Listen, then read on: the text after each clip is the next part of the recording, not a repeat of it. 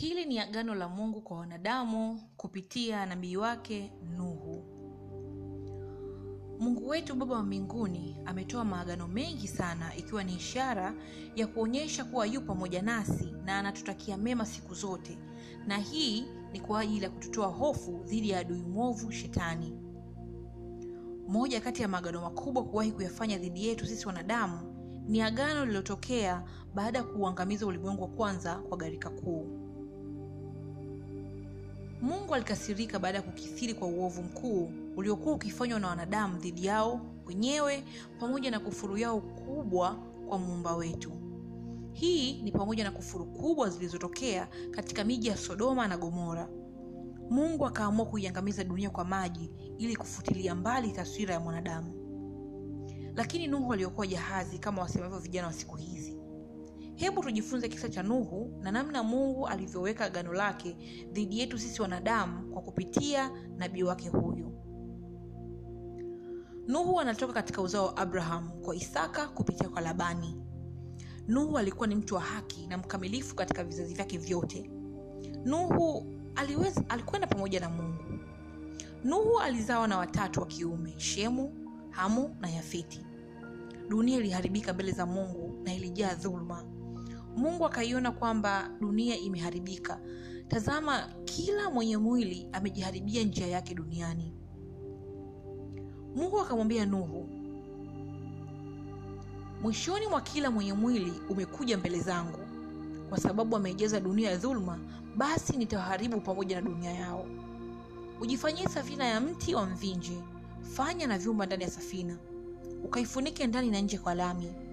Hivi ndivyo utakavyofanya mikono, mikono mia tatu urefu wa safina. Mikono hamsini upana wake. Na mikono thelathini kwenda juu ndo iwe juu kwake. Uifanye safina mwangaza ukaimalize juu kiasi cha mkono mmoja ukautie mlango wa safina katika ubavu wake na uifanye kwa dari tatu.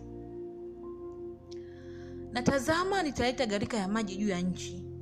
Nitaharibu kila kitu chenye mwili na pumzi ya uhai kisiwepo chini ya mbingu na kila kilichopo duniani kitakufa lakini nitafanya agano langu nawe kuwa thabiti. Nawe utaingia katika safina wewe na wanao na mkeo na wake za wanao pamoja nawe. Na kila kilicho hai chenye mwili wawili wawili wa kila namna utawaleta ndani ya safina wahifadhi pamoja na wewe.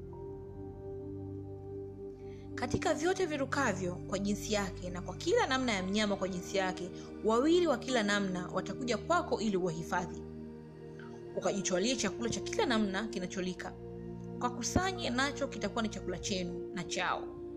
Ndivyo alivyofanya nuhu sawa sawa na vyote alivyoamuru mungu. Hivyo ndivyo alivyofanya. Naye nuhu alikuwa mtu wa miaka mia sita hapo hiyo gharika kuu ya maji ilipokuwa juu ya nchi. Nuhu akaingia katika safina yeye na wanaye na mkewe na wake za wanaye pamoja naye kwa sababu ya maji ya gharika na katika wanyama walio safi na wanyama wasio safi na ndege na vyote vitambavyo juu ya nchi wakaingia katika safina alimo nuhu wawili wawili mke na mume kama vile mungu alivyomwamuru nuhu. Ikawa baada ya hizo siku saba maji ya gharika yakawa juu ya nchi. Katika mwaka wa mia sita wa maisha ya nuhu mwezi wa pili siku ya kumi na saba ya mwezi.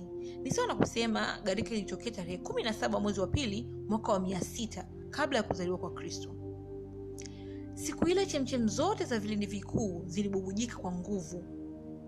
Madirisha ya mbinguni yakafunguliwa mvua ikanyesha juu ya ardhi siku arobaini mchana na usiku.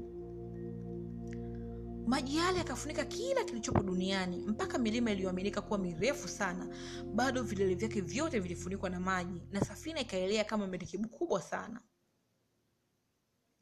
Maji hayo yakapata kufunika vilele vile kwa kiasi cha kama mikono kumi na tano kwa kwenda juu toka kilipo kilele cha mlima na wakafa wote wenye mwili waendao juu ya nchi.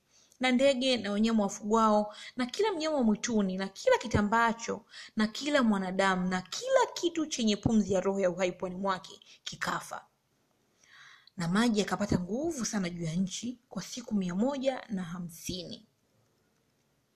Mungu akamkumbuka nuhu katika safina na kuvumisha upepo juu ya nchi nayo maji yakapungua. Chemchem za vilindi zikafungwa madirisha ya mbinguni yakafungwa na baada ya siku mia na hamsini maji yakapungua. Tarehe kumi na saba mwezi wa saba wa mwaka ule safina ikatoka katika milima ya ararati. Na tarehe moja mwezi wa kumi vilele vya milima vikaanza kuonekana. Baada ya siku arobaini nuhu akamtoa kunguru asione pa akamtoa njiwa naye akamrejea akangoja tena kwa siku saba na kisha akamtoa njiwa tena. Na tazama njiwa yule akamjia na jani bichi la mzeituni. Hii iliashiria kuwa maji yameshapungua sana. Akangoja kwa siku saba akamtoa tena njiwa. Na safari hii njiwa yule hakurejea tena kwake. Tarehe moja mwezi wa kwanza mwaka wa mia sita na moja maji yalikauka juu ya nchi. Na tarehe ishirini na saba ya mwezi wa pili mwaka ule wa mia sita na moja nchi ilikuwa kavu kabisa mungu akamwamuru nuhu akisema toka katika safina utoe pamoja nawe kila kilicho hai kilichomo pamoja nawe chenye mwili ndege na wanyama na kila kitambacho chenye kutambaa juu ya nchi wawe na uzazi wakaongezeke katika nchi. Basi nuhu akatoka na wanaye na mkewe. Nuhu akamjengea bwana madhabahu akatoa katika kila mnyama aliye safi na katika kila ndege aliye safi akavitoa sadaka za kuteketezwa juu ya madhabahu. Bwana akasikia harufu ya kumridhisha akasema sitailaani nchi tena baada ya hayo kwa sababu ya mwanadamu tena maana mawazo ya mwanadamu na mawazo ya moyo wake ni mabaya tangu ujana wake. Mungu, akamwambia nuhu na wanaye pamoja naye akisema mimi tazama nalithibitisha gano langu nanyi tena na uzao wenu baada yenu. Tena na kila kiumbe hai kilicho pamoja nanyi. Nauweka upinde wangu winguni nao utakuwa ni ishara ya agano kati yangu na nchi hii. Hii ndiyo ishara ya agano kati yangu nanyi na kila kiumbe kilicho hai pamoja nanyi kwa vizazi vyote hata milele. Gharika kuu kuanza kwake mpaka kukamilika na mpaka mungu kutupa neema yake kwa mara nyingine tena ilianza mwaka wa mia sita na kukamilika mwaka wa mia sita na moja. Hivyo ilichukua mwaka mzima na sasa tu katika ulimwengu mpya. Ulimwengu baada ya gharika kuu ya enzi za nuhu. Sisi sote ni kizazi kilichobarikiwa na mungu. Sisi sote ni uzao wa kutoka kwa nuhu.